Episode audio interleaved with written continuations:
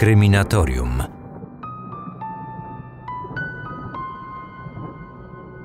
W roku 1913 doszło do zabójstwa szanowanego dyrektora najstarszej w Krakowie księgarni. Ta brutalna zbrodnia na tle rabunkowym wstrząsnęła całą opinią publiczną. Ówczesna policja robiła wszystko, aby schwytać sprawców. Ta sprawa była szczególna z jeszcze jednego powodu.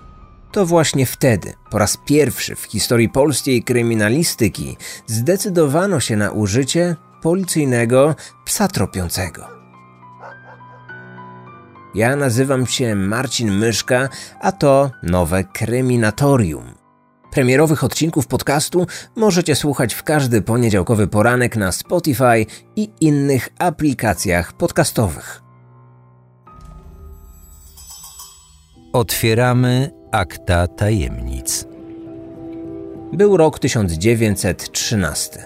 Stolica Małopolski znajdowała się wciąż pod zaborem austriackim, a Polska miała swą niepodległość odzyskać dopiero pięć lat później. Nie było wówczas w Krakowie człowieka bardziej pracowitego niż Ferdynand Świszczowski. Ten mężczyzna był dyrektorem najstarszej w mieście księgarni. Mieściła się ona na rynku głównym pod numerem 23. Była to krakowska filia przedsiębiorstwa wydawniczego i księgarskiego Gebetner i Wolf. Księgarnia ta była dla 67-letniego dyrektora całym światem. Na pracę w niej Świszczowski poświęcał każdą wolną chwilę. I nie tylko dlatego, że był on zięciem jednego z właścicieli. Po prostu kochał swoją pracę. Mówiono, że Świszczowski był człowiekiem wzorowego charakteru, rozsądnym, ugodowym i niezwykle sumiennym. Jedna z jego cech szczególnie wyraźnie rzucała się w oczy wszystkim tym, którzy go znali. Mam tu na myśli rutynę, niespotykaną u innych księgarzy z tamtego okresu. Dyrektor miał swoje przyzwyczajenia, każdy jego krok czy ruch nigdy nie był przypadkowy. Wszystko dokładnie planował i realizował. Nie było w jego życiu miejsca na improwizację lub jakiekolwiek przypadkowe decyzje. Świszczowski uważał, że tylko w taki sposób można w życiu osiągnąć sukces zawodowy. I między innymi właśnie ta jego rutyna miała w przyszłości doprowadzić do tragedii. Nawet jego droga z domu do pracy zawsze prowadziła tymi samymi ścieżkami, stając się z czasem jego własnym, swoistym rytuałem. Przychodził do niej pierwszy i wychodził ostatni. W księgarni spędzał cały dzień. Po jej zamknięciu dyrektor wracał do swojej wygodnej rezydencji, która mieściła się na ulicy Krupniczej 16. Stamtąd, zaraz po obiedzie, swoje kroki kierował do malowniczej kamienicy przy Krowoderskiej 33. Tam mieścił się magazyn książek. Przez dwie godziny przekładał i porządkował sterty woluminów. Wybierał te, które następnego dnia miały trafić na półki księgarni. Każdego dnia, dokładnie o godzinie w pół do ósmej wieczorem, Świszczowski zamykał magazyn i szedł w stronę rynku głównego.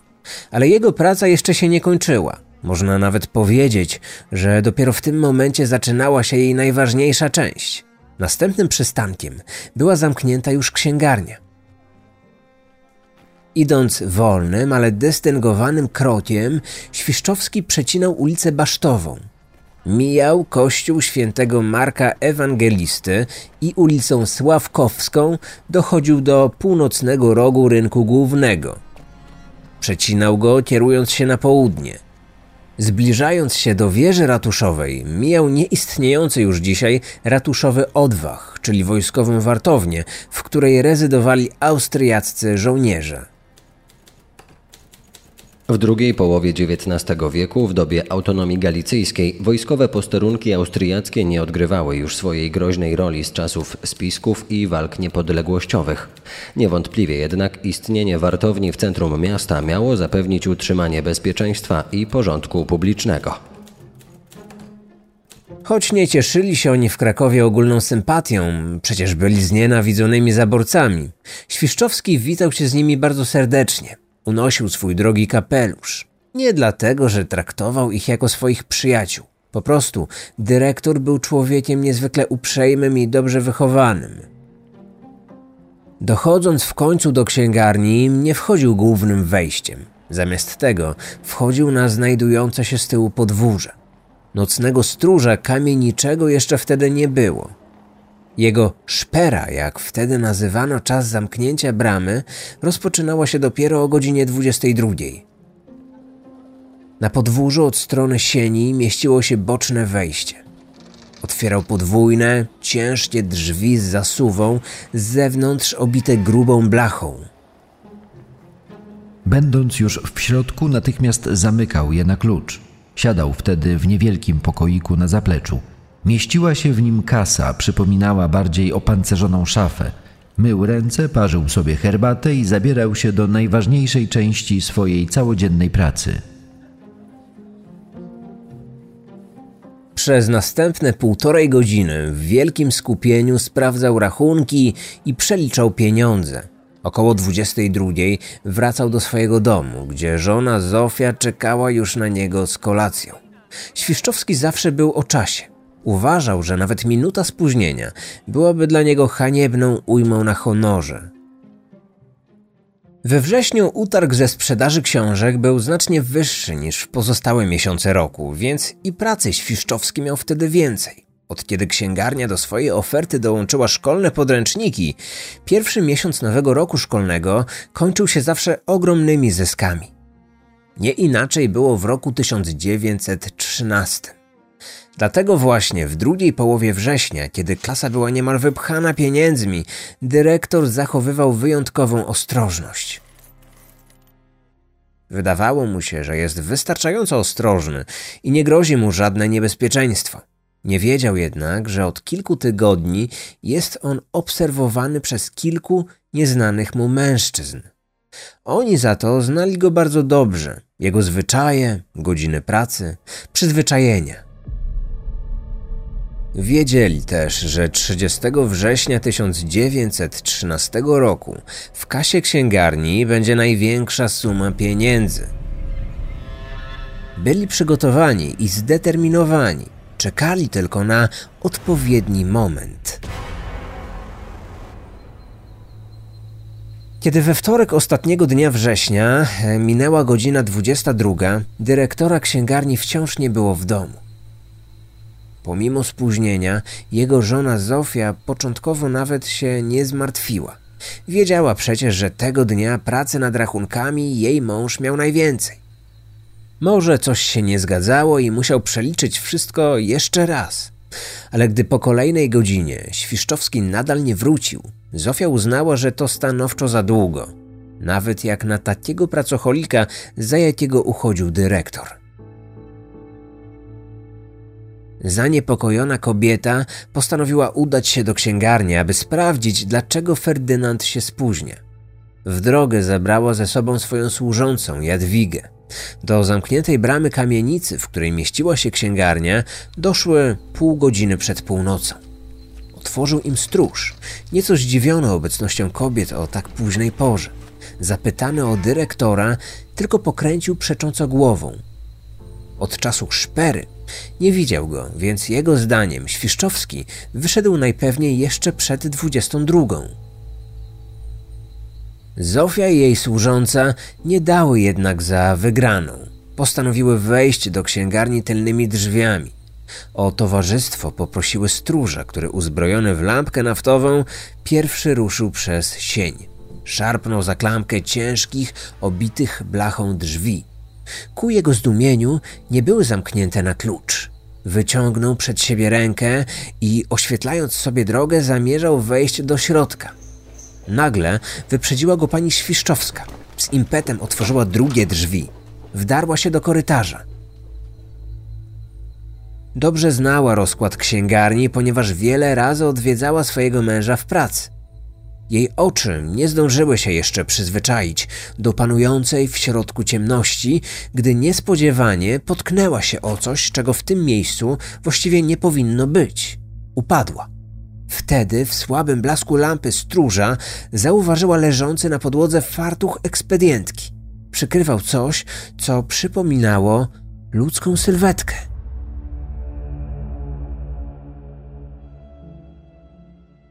Leżący na ziemi martwy mężczyzna był ubrany jak jej mąż, ale czy to był on? Aby się o tym przekonać, zdjęła z jego głowy fartuch.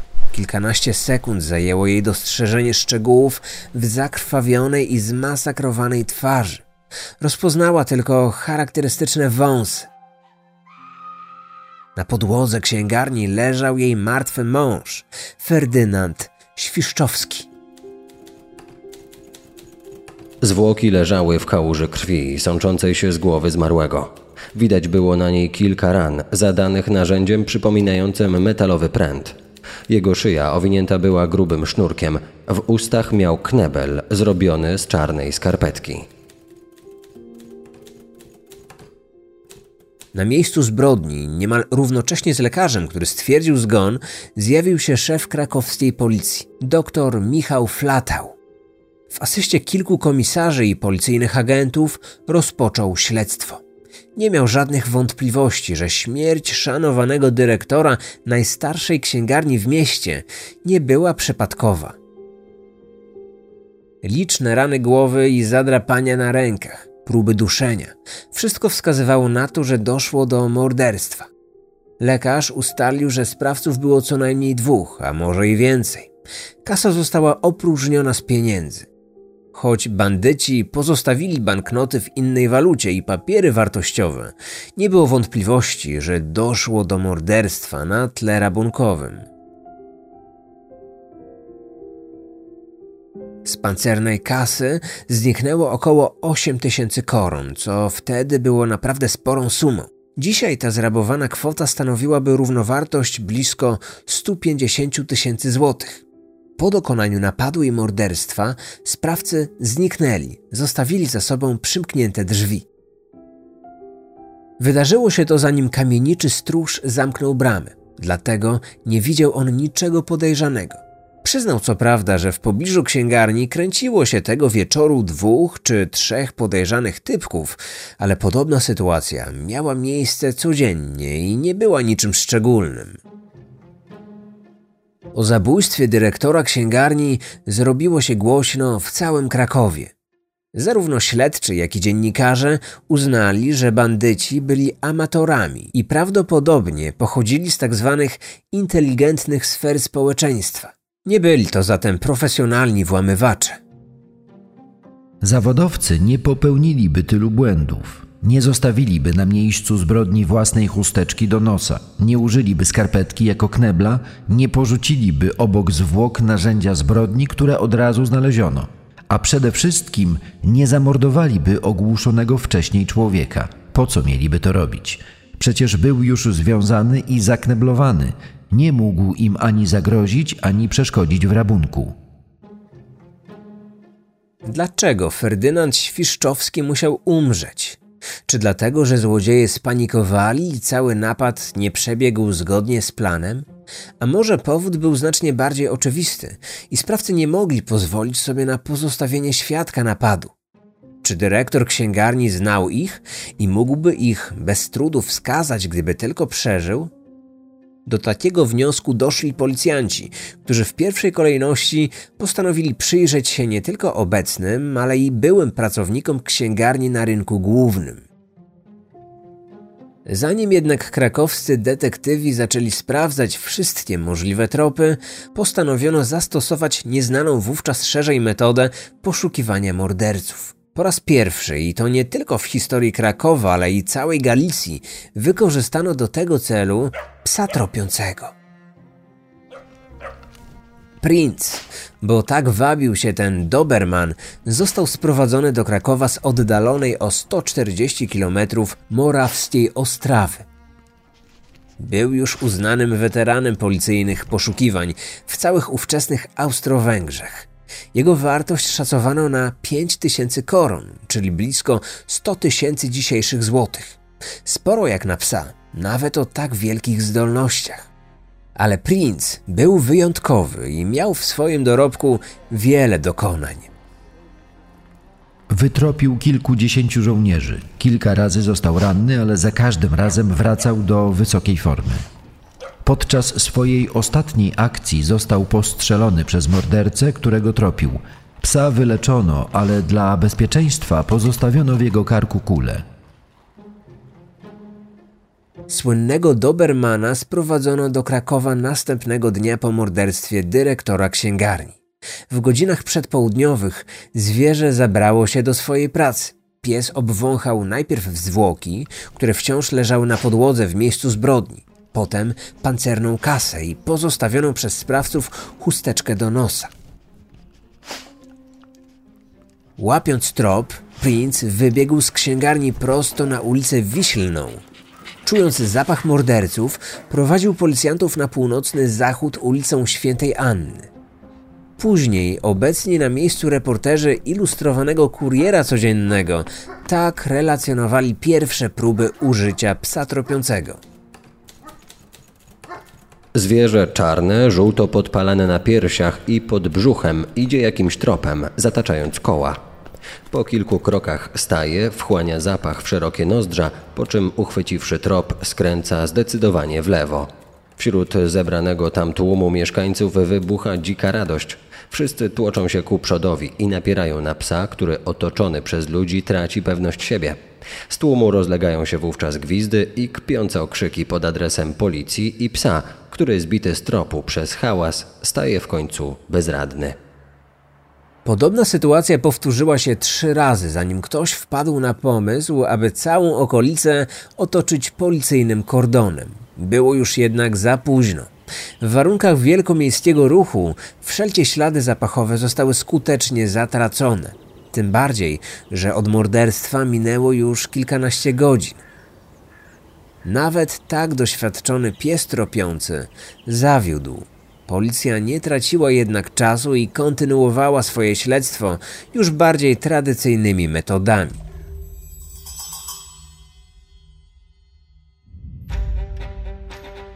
Sprawa Edmunda Kolanowskiego to ośmiodcinkowy dokumentalny audioserial, który przygotowałem z pisarzem i podcasterem Michałem Larkiem. Odkrywamy tajemnicę śledztwa o kryptonimie Nekrofil. To, że były wycięte narządy płciowe, to nam y, zaczęło już świtać, że to może być czyn powodowany właśnie przez nekrofila. O sprawie zimnego chirurga opowiadają śledczy, którzy tropili tego groźnego dewianta tak długo, aż w końcu go dopadli. Jakie metody wykorzystywali, w jaki sposób prowadzili poszukiwania, jak wyglądały nocne cmentarne zasadzki na nekrofila. W tej serii usłyszysz wypowiedzi świadków, medyka sądowego, który badał seryjnego mordercę oraz polskich profilerów, którzy przeanalizowali ówczesne działania milicji. Ma zaburzoną osobowość i w związku z tym, okej, okay, on funkcjonuje tak jak normalny człowiek, ale dla niego te ogólnie przyjęte zasady, które większość społeczeństwa przestrzega, są czysto umowne. Czyli on będzie ich przestrzegał, jeśli mu się to opłaca. Nasz audioserial jest już w sprzedaży, ale pamiętaj, że tylko do 15 września możesz uzyskać dostęp do odcinków w niższej cenie. Więcej informacji znajdziesz na stronie eda.kryminatorium.pl. W ramach tych czynności operacyjnych, co teraz mi się przypomniało, pełniliśmy dyżury na, w Kostnicach, w Naramowicach w szczególności, bo to był taki priorytet operacyjny eda.kryminatorium.pl Adres do strony sprzedażowej znajdziesz także w opisie odcinka. Zamów audioserial i posłuchaj relacji świadków. To było rozpoznawanie no, bardzo wielu osób, na przykład no, wszystkich pracowników cmentarzy, no wszystkich, tych cmentarzy poznańskich, i miejskich i parafialnych, ileś tam było. Kryminatorium. Otwieramy akta tajemnic ogłoszono nagrodę w wysokości tysiąca koron austro-węgierskich za wskazanie choć jednego sprawcy zabójstwa. Intensywne śledztwo nie przynosiło jednak żadnych efektów. Pojawiły się co prawda nowe tropy, jednak po sprawdzeniu okazywało się, że prowadzą one donikąd. Jeden dorożkarz zeznał, że wiózł czterech podejrzanych mężczyzn w stronę rosyjskiej granicy. Tam na widok żandarmów jego pasażerowie mieli uciec w popłochu i ukryć się w pobliskim lesie. Zarządziliśmy więc wielką obławę. Kiedy ich schwytaliśmy, okazało się, że byli oni studentami botaniki. Jechali do lasu w celu dokonania w nim swoich naukowych badań. Uciekli, bo dorożkarz na widok żandarmów zaczął krzyczeć, że wiezie bandytów. W tym samym czasie krakowskie gazety napisały o aresztowaniu mężczyzny podejrzanego o te zbrodnie. Również i ta rewelacja okazała się być mylnym tropem. Pijany policjant zatrzymał niewinnego inkasenta elektrowni. Później okazało się, że stróż prawa winny był mężczyźnie sporą sumę pieniędzy i w ten sposób chciał po prostu uniknąć konieczności spłaty długu. Po niepowodzeniu z psem tropiącym, policjanci zaczęli sprawdzać wszystkie osoby mające związek z księgarnią na rynku głównym. Zarówno jej byłych, jak i obecnych pracowników oraz osoby dokonujące w niej prac remontowych. Z góry założono, że tak okrutnej zbrodni nie mogłaby się dopuścić żadna kobieta. Wytypowano więc 16 mężczyzn, których postanowiono przesłuchać. Pierwszymi przesłuchanymi osobami byli 22-letni Jan Świerczyński oraz jego rówieśnik i najlepszy kolega Jan Godula. Obaj zostali jednak szybko zwolnieni z powodu braku jakichkolwiek dowodów, które wiązałyby ich ze sprawą morderstwa. Tymczasem już następnego dnia w ilustrowanym kurierze codziennym ukazał się artykuł sugerujący, że jednym ze zbrodniarzy jest właśnie Godula. Co więcej, gazeta wyraźnie sugerowała, że był on przywódcą całej bandy. Nie wiadomo w jaki sposób do takiej informacji dotarli dziennikarze, skoro policjanci nigdy nie oskarżyli o to Goduli. Biorąc jednak pod uwagę, że wszelkie artykuły pisane w ramach kronik kryminalnych powstawały wówczas pod ścisłym nadzorem samej policji, to można przypuszczać, że wytypowanie Goduli jako mordercy było zwykłą policyjną prowokacją. Być może śledczy domyślali się, że przesłuchiwany 22-latek wie znacznie więcej niż im powiedział i w ten sposób chcieli go zmusić do wyjawienia całej prawdy. Bez względu na to, czy teoria ta jest prawdziwa, czy nie, wspomniany artykuł zadziałał. Gdy tylko Godula przeczytał o sobie te rewelacje, wpadł w panikę. Wiedział, że jako były pracownik księgarni od początku był w kręgu zainteresowań policjantów. Dodatkowo nie miał najlepszej relacji ze zmarłym dyrektorem, który wielokrotnie przyłapał go na kradzieży książek. Kilka razy Świszczowski dawał mu kolejną szansę, aż w końcu zwolnił go z pracy. Godula znał rozkład pomieszczeń w księgarni. Wiedział, gdzie stała pancerna kasa. I oczywiście doskonale orientował się w rozkładzie dnia dyrektora. Może nie były to dowody jego winy, ale na pewno mocne poszlaki, które mogły wpędzić go w poważne kłopoty. Były złodziej książek postanowił więc za wszelką cenę uratować własną skórę. I miał w zanadrzu coś, co skutecznie mogłoby skierować policjantów na inny trop. Godula wiedział, kto dokonał mordu. Razem ze swoim kolegą, Świerczyńskim, Godula udał się na posterunek policji. Opowiedział śledczym wszystko, co wie o napadzie. Podał nazwiska osób, które brały w nim udział. Oprócz oczyszczenia swojego nazwiska, liczył także na okazałą nagrodę w wysokości tysiąca koron za wskazanie sprawcy. Na podstawie zeznań Jana Goduli policja aresztowała czterech mężczyzn. 19-letniego montera Jana Łyżwińskiego, 27-letniego czeladnika blacharskiego Jana Kobrzyńskiego oraz dwóch murarzy, 28-letniego Bolesława Krajewskiego oraz 23-letniego Stanisława Gackiewicza. W mieszkaniach aresztowanych przeprowadzono policyjne rewizje, znaleziono narzędzia służące do włamań, część skradzionych pieniędzy oraz zakrwawione ubrania. Najwięcej dowodów obciążało najmłodszego z tej grupy, Łyżwińskiego. W jego szafie znaleziono pojedynczą skarpetkę, która pasowała do pary z tą, której użyto do zakneblowania ofiary. Dziewiętnastolatek załamał się podczas pierwszego przesłuchania i do wszystkiego się przyznał. Tuż po nim przyznali się pozostali sprawcy napadu. Jan Godula zamiast otrzymać nagrodę, również trafił za kratki. Został aresztowany razem ze Świerczyńskim. Wciąż jednak uparcie twierdził, że jest niewinny. Przyznał się co prawda, że wszelkie informacje potrzebne do napadu sprawcy uzyskali właśnie od niego, ale jak twierdził, zrobił to nieświadomie, gdy przywódca bandy, dziewiętnastoletni Łyżwiński, podpytywał go w luźno prowadzonych rozmowach przy piwie. Mniej na swoją obronę miał kolega Goduli. Na strychu w kamienicy, w której mieszkał, odnaleziono większość zrabowanych pieniędzy. Choć przyciśnięty do muru przez śledczych Świerczyński zaprzeczył, że wziął udział w napadzie, to przyznał się do ukrycia zrabowanych banknotów.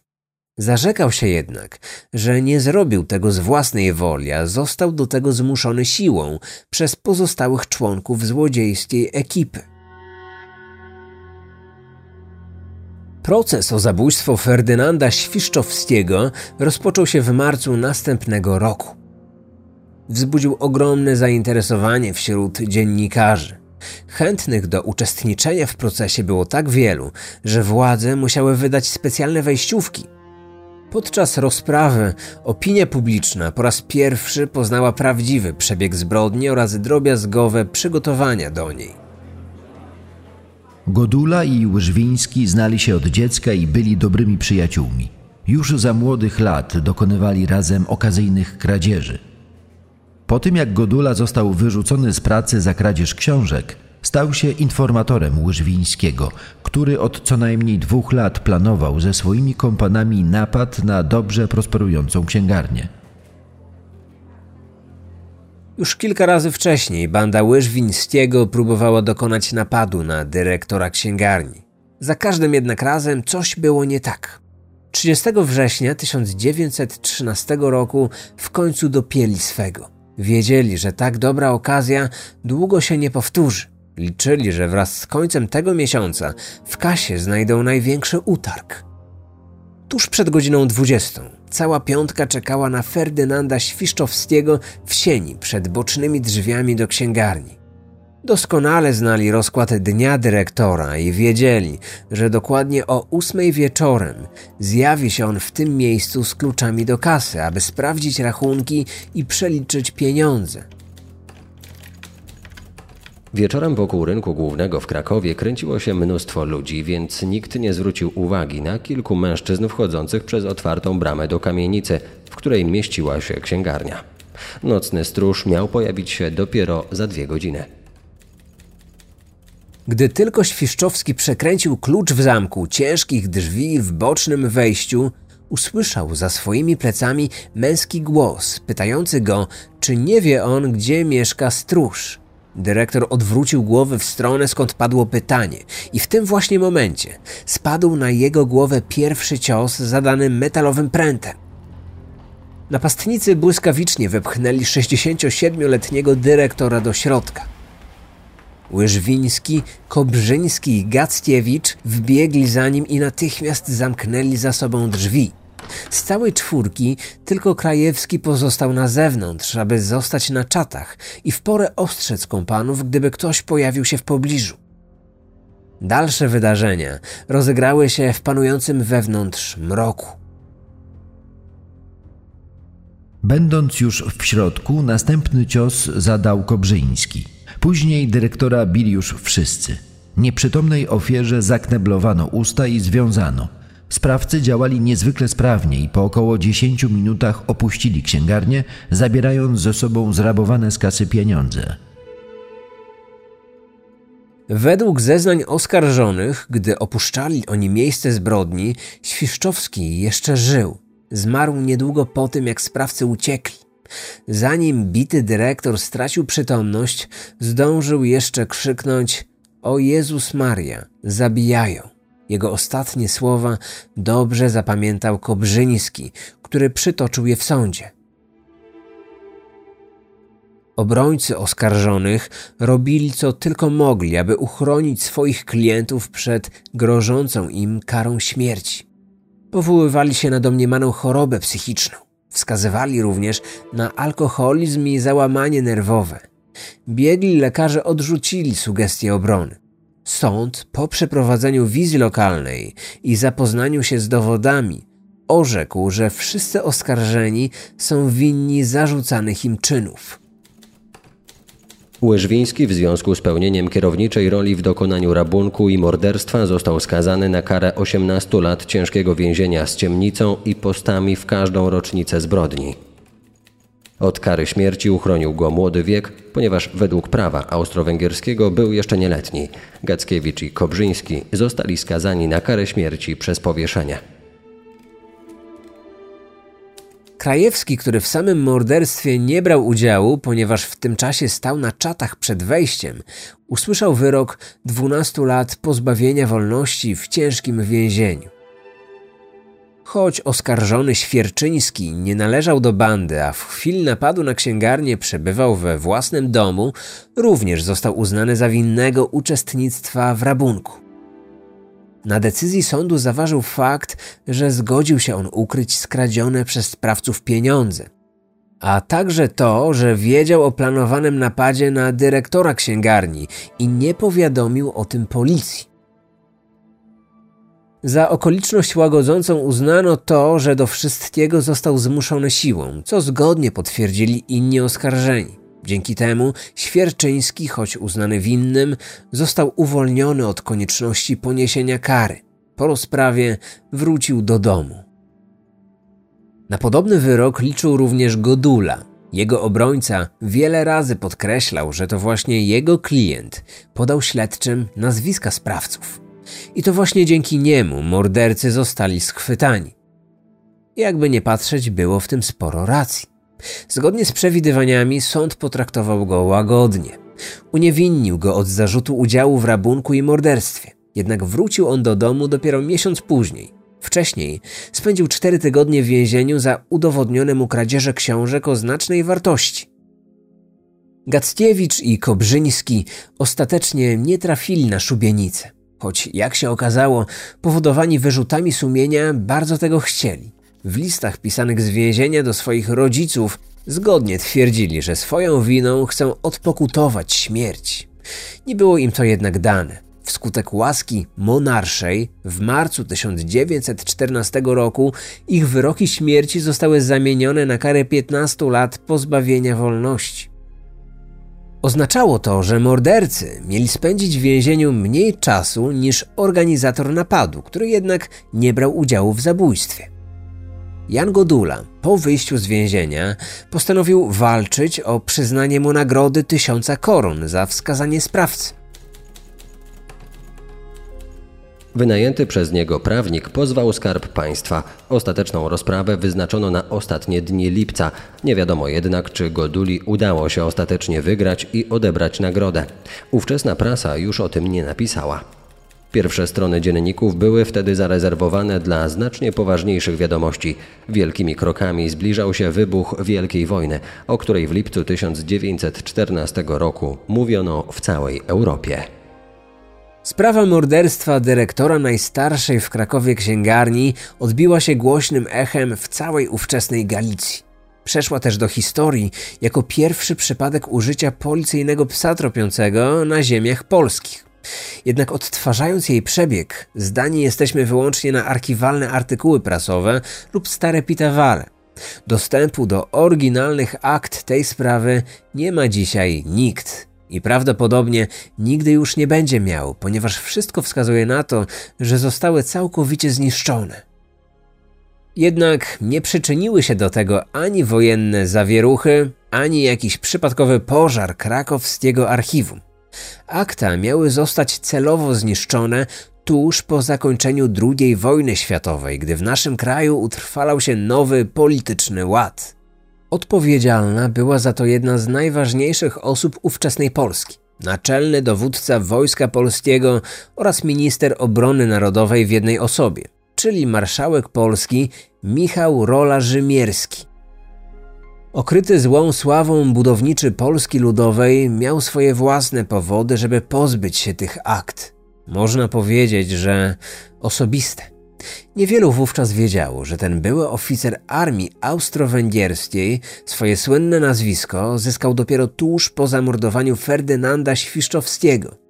Wcześniej nazywał się Michał Łyżwiński i był starszym bratem Jana Łyżwińskiego, organizatora napadu na dyrektora księgarni, skazanego później na 18 lat ciężkiego więzienia. Po tamtym procesie Jan Łyżwiński, choć to nie on zamordował, stał się najbardziej znanym członkiem bandy i najbardziej znienawidzonym przez mieszkańców Krakowa. Cała jego rodzina otrzymywała liczne anonimy groźby. Ich dom był wielokrotnie dewastowany. Jednak najbardziej rodzina Łyżwińskich nie mogła pogodzić się z ogromną hańbą, jaka dotknęła cały ich ród. Michał, będący wówczas studentem prawa na Uniwersytecie Jagiellońskim, nie chciał być do końca swoich dni kojarzony z tą potworną zbrodnią, w której palce maczał jego młodszy brat. Postanowił więc zmienić nazwisko na Rzymierski i ostatecznie odciąć się od brata bandyty. Ale nawet po wielu latach zbrodnia ta wciąż była cierniem w jego głowie. Nie mogąc o niej zapomnieć, postanowił zniszczyć po niej wszelki ślad. Gdy dwa lata po zakończeniu II wojny światowej stał się jedną z najważniejszych osób w nowej Polsce Ludowej, jedną z pierwszych jego decyzji było wypożyczenie z krakowskiego archiwum wszystkich tomów akt sprawy zabójstwa w księgarni. Od tamtej pory nikt ich nigdy nie widział. Wszystko dziś wskazuje na to, że na polecenie marszałka Polski zostały one całkowicie zniszczone i co za tym idzie, bezpowrotnie stracone. Jeżeli będziecie zwiedzać kiedyś rynek główny w Krakowie i zatrzymacie się na chwilę na jego południowym krańcu, spójrzcie na kamienicę z numerem 23. Wejdźcie do tej wciąż otwartej księgarni. Przejdźcie długim korytarzem wzdłuż regałów wypełnionych książkami. A gdy dojdziecie do końca tego korytarza, powita Was niewielki salonik prasowy. Tam rozejrzyjcie się uważnie dookoła i pomyślcie, że ponad 100 lat temu, właśnie w tym pomieszczeniu, zamordowano dyrektora Ferdynanda Świszczowskiego.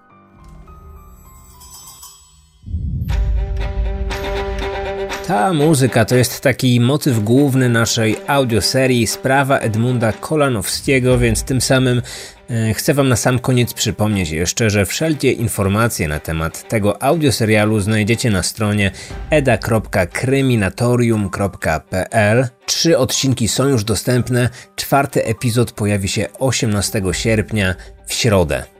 Ten projekt jest też o tyle innowacyjny, że razem z Michałem Larkiem mamy wielką nadzieję, że będziemy e, w jakimś stopniu realizować go wspólnie. Czekamy na Wasz kontakt, szukamy informacji o sprawie Edmunda Kolanowskiego, chcemy dotrzeć do osób, które mogą poszerzyć naszą wiedzę na temat tej wstrząsającej historii. Dlatego też teraz zbieramy informacje na temat sprawy, a 20 września opublikujemy specjalny dodatkowy odcinek z całym podsumowaniem sprawy i ze wszystkimi wiadomościami, które spłyną do nas w czasie oferty promocyjnej, w czasie kampanii sprzedażowej tej audioserii. Zachęcam do odwiedzenia strony, o której wspominałem, którą znajdziecie także w opisie.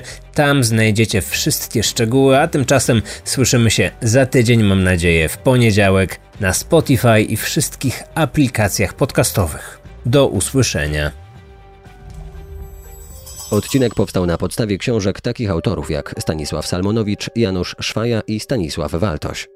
Wykorzystano także artykuły prasowe opublikowane w Dzienniku Polskim oraz w piśmie Adwokatury Polskiej Palestra.